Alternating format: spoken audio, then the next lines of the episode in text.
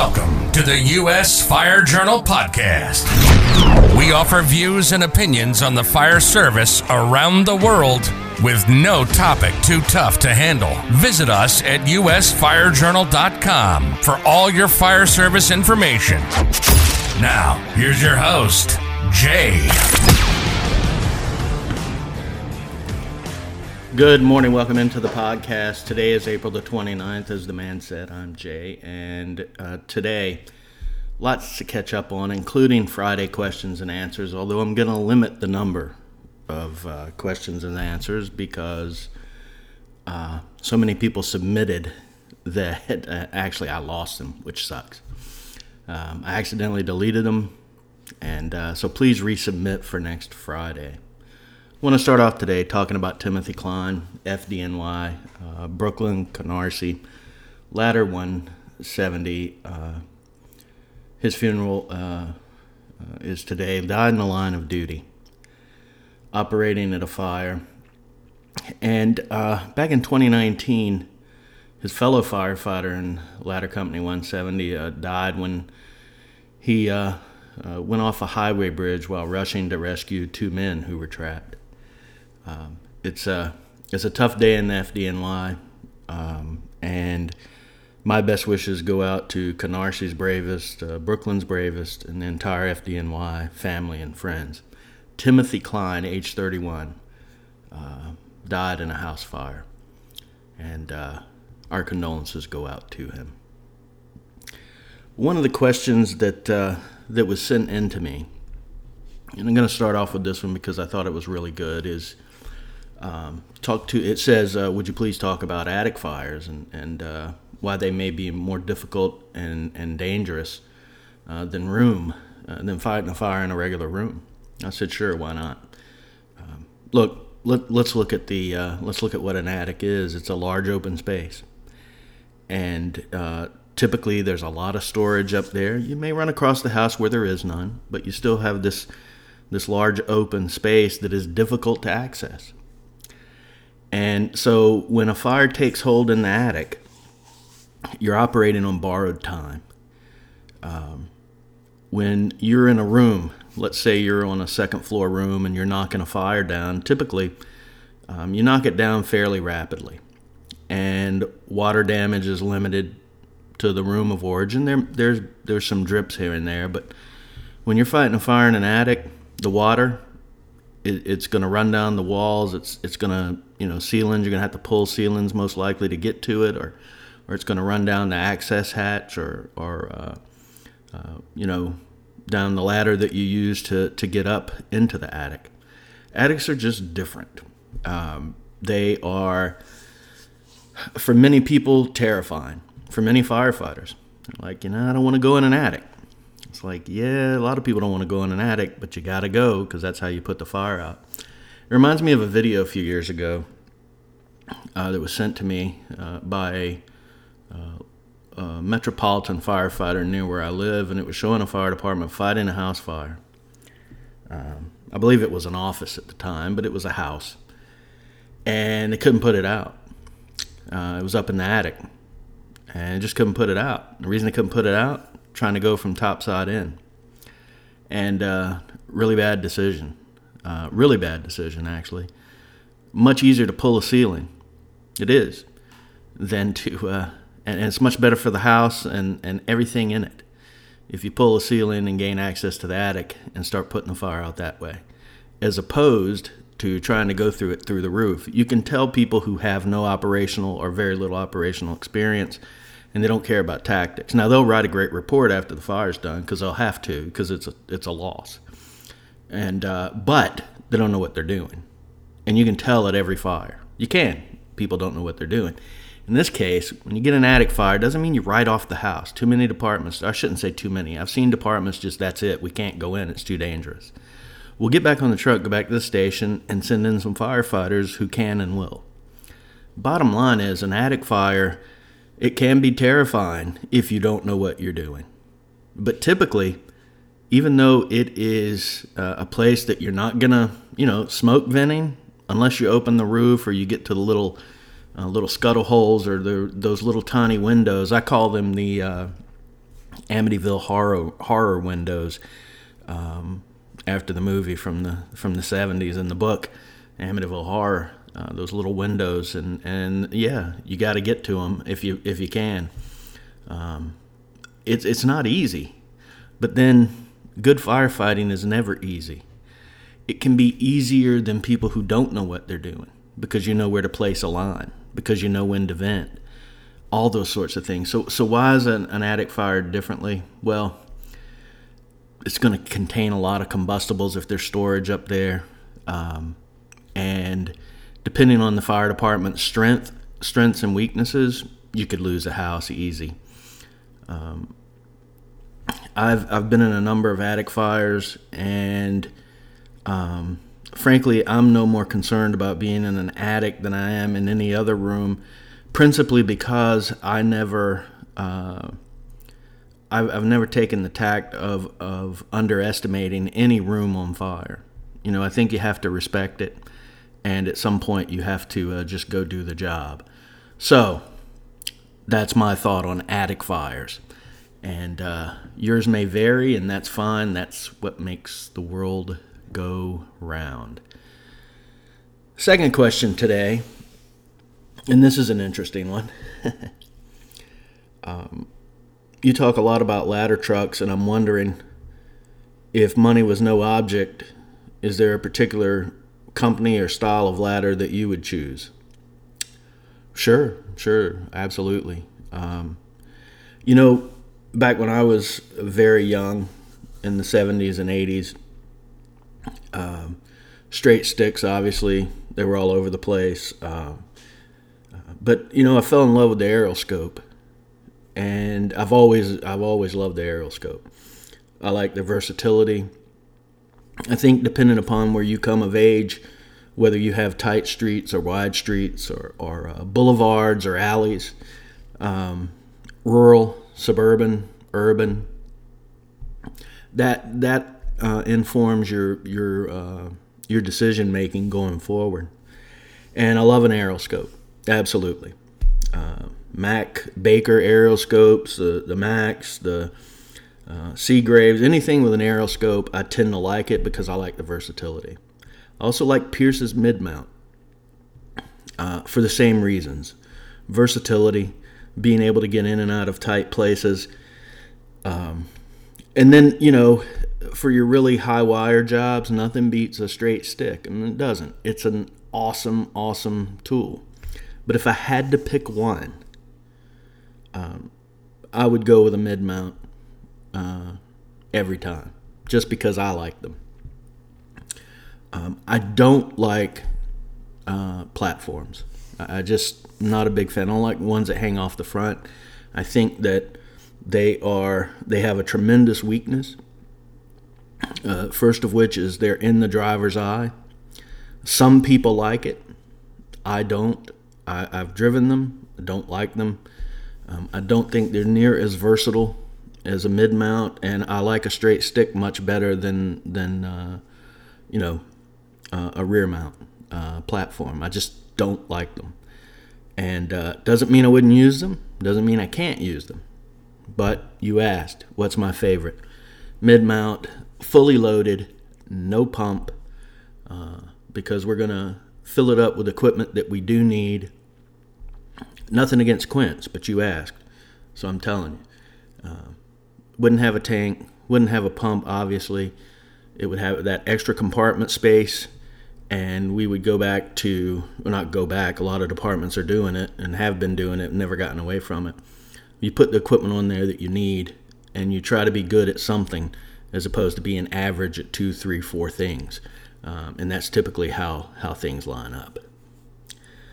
Question number three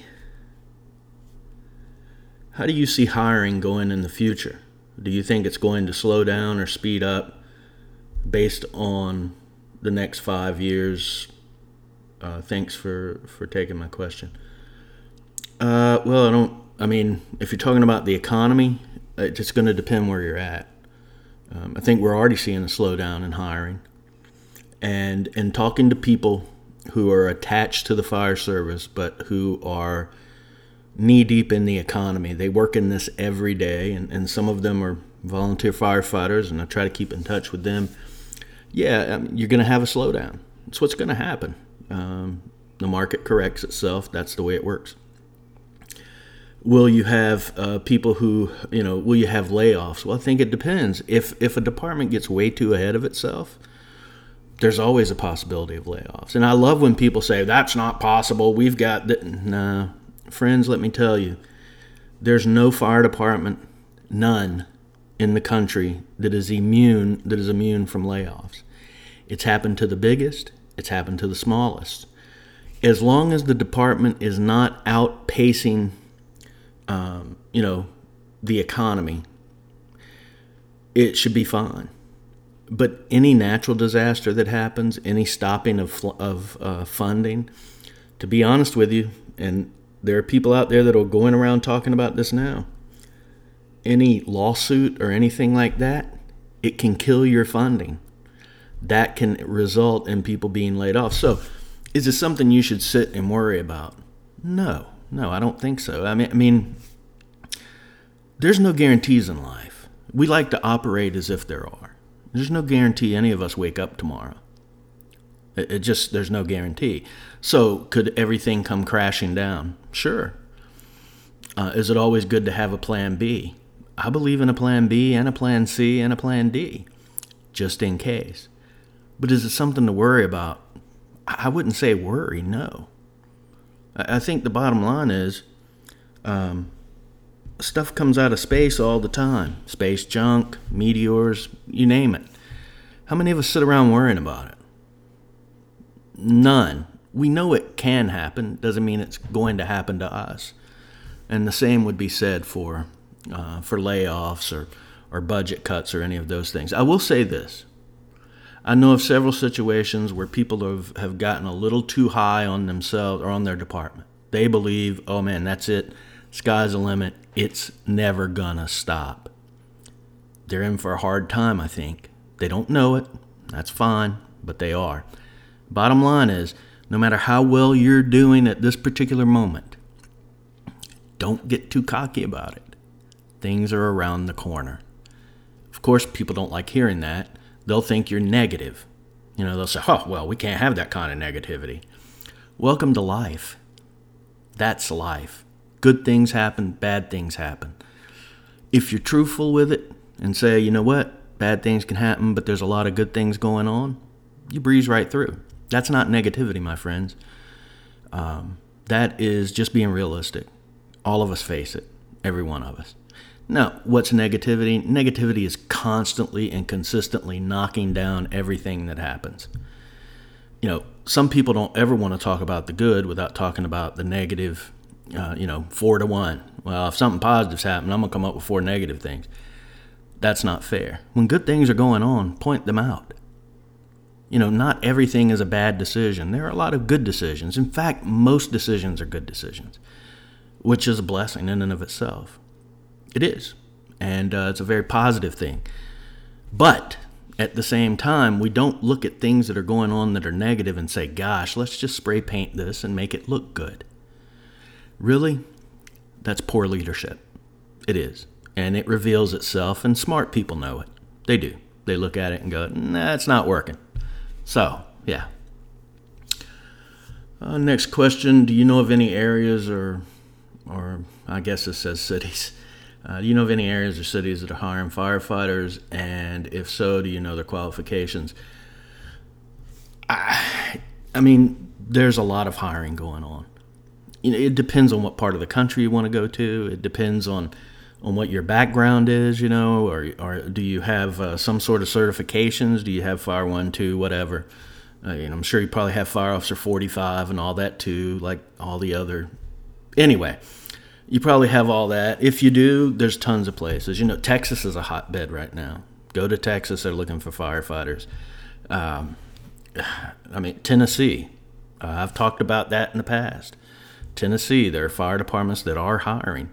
Um, you just have to, you know, I don't want to get in the habit of, of showcasing a, a ton of things because you can just look this up online. You can. You can look it up, put in people who are hiring, and, and go there. Also, uh, a lot of firefighters uh, on social media they'll post when their departments or other departments are hiring. I urge you to look into that. And with respect to qualifications, you know, you're just going to have to get your basic stuff out of the way. It might cost you money to do it.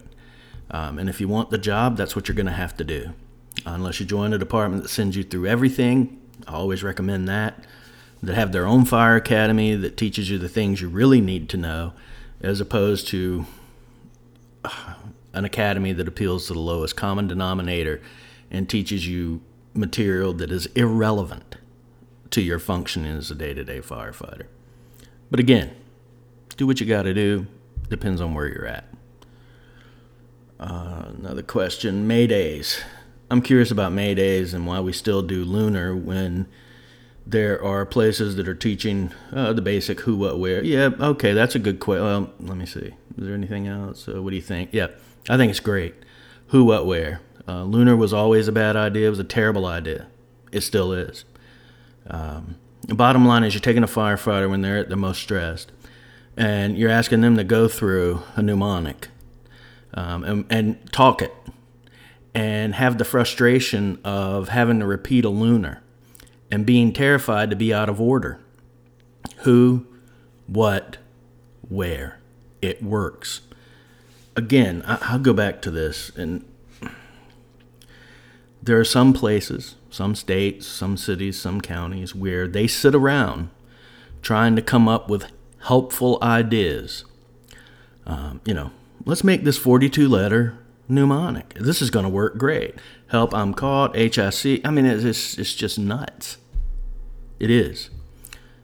Firefighters operate best when they operate from the mode of, you know what? This is what's happening. I need to correct it the more you add on to a company officer, to a battalion chief, to an engineer, to a firefighter, whatever it is, the more you, frankly, the more you're going to confuse them. And when you're under, imagine this, just imagine. You're in a firefight in some foreign country and you're pinned down. Now, you have to execute a 32 uh, word mnemonic. What are you going to do? hey, we're here, give the location, what's going on, send help. Why do we do opposite in the fire service? Why do we always have to create? It's VES, you know, it's like, wow, you got to add the I in there. Really? What's going to come after that? You know, arrive, we're going to do AVI. Arrive, vent, enter, isolate. Come on, people. They're, they're supposed to be helpful things to remember. You keep adding stuff to it. What happens? Gets more complex. And I get it. Some people never get calls. They get maybe 10 fires a year. They got to have something to do. So they sit around coming up with all these different different little helpful tools that helps no one who has to actually go to fires. Keep it simple. That's what people need when they're in duress. It is. Keep it simple. Now, you have to be complex on some things. I get it. That's not a problem. But in those high tension moments, let's just find out who's in trouble, where they're at, and then let's go get them. You know, it, it, you don't need four computers out there trying to track everybody. It's not going to work. It simply isn't. Keep it simple, keep focused, get them out. Most important thing. Next question. Uh, I have a company officer who treats everybody like crap. He believes that he's part of the crew and the guys love him. And, well, we hate him. Uh, yada, yada, yada. Uh, how would you approach it? Uh, pretty straightforward. I'd go to him, pull him aside, and say, This is how I feel. You know, if he gets upset, then I know who I'm dealing with. And, and I'm telling you, a crew can take care of it. You don't really need to escalate it if you don't want to. The crew makes the officer look good or bad. You get two, three crewmen who realize their officer's crap, you can make him look bad. Now, officially, go up the chain. And if everybody's together, it's very difficult, although there are bad leaders out there who don't believe anything of their pet projects. Um, there are chiefs out there and command staff members who think, well, so and so's not a bad guy. I mean, he always treats me good. Who cares? If somebody, if people keep coming to you and tell you somebody's crap at their job, you know what? They're crap at their job no matter how you feel. And hopefully, those people have written down, went to see the chief or whatever, district chief, whatever, talked about so and so being unfit for being a firefighter or a company officer. Then, when that person hurts somebody, now they've got written proof. A lot of people do it. It's a good idea. But anyway, unless if it's personality, suck it up, move on. Because everybody's got a personality. Um, not everybody's going to get along. But if it's an operational issue or it gets to the point where it's harassment, sure, push it, push it up the line. And then if you don't get any, you know, if you don't get any, uh, if you don't get a resolution to it, push it out of the fire department and into the upper realms of your city government, whatever your policies and procedures say, or go to an attorney. I'm not big on going to attorneys. Everybody says they're going to, but very few people actually do. Um, but when it comes to those types of things, you're in an environment now where you're more than likely going to win. Keep that in mind. Uh, let's see. Oh, not that one, not that one. Some some questions I, I can't answer. Um, you know, simply there's no rhyme nor reason to them. Uh, let's see. Uh, what do you think the most important thing for a first year firefighter going to the second year? Well, I think your first year firefighter, by the end of your first year, you know where everything is on the rig. You know where you know every tool. Um, you're able to explain what you can do, multiple uses for tools. By the second year, um, you should be uh, absolutely focusing on awareness. Uh, as a first year firefighter, most times as a probie, you're going where you're pointed. And hopefully, you have that awareness outside of what you're focused on in that intense moment. But if you're not, you need to start developing that starting into your second year. The, the last thing you want to do in your second year is to be still focused on first year things. Those should be out of the way. They should be. Um, depending upon how much training your company officer or your department does, you may or may not. But frankly, it's on you. I always believe that. Nothing stops a person. And, and this is a telltale of a pro, probationary firefighter. Nothing stops a person from going out and looking at equipment on the truck. You'd be surprised by how many don't. It's very disappointing. It's extremely disappointing. So, those are the types of things you have to focus on. Second year, you should be working on your awareness. You know, okay, we're going to this call uh, I'm going to bring this, this, and this. You get off the truck, you're like, oh, maybe I don't need this based on what you're seeing. I need to grab this or, or whatever. Not, you know, you shouldn't have to be told to do everything in your second year. Your first year, yeah, that's the way that goes. But lots of people want to be a veteran and they still don't do veteran things. They're still doing proby things. And that's their fault in many ways because nothing prevents someone from, from studying on their own. But typically, in my experience, a lot of them don't. And it's easy to spot.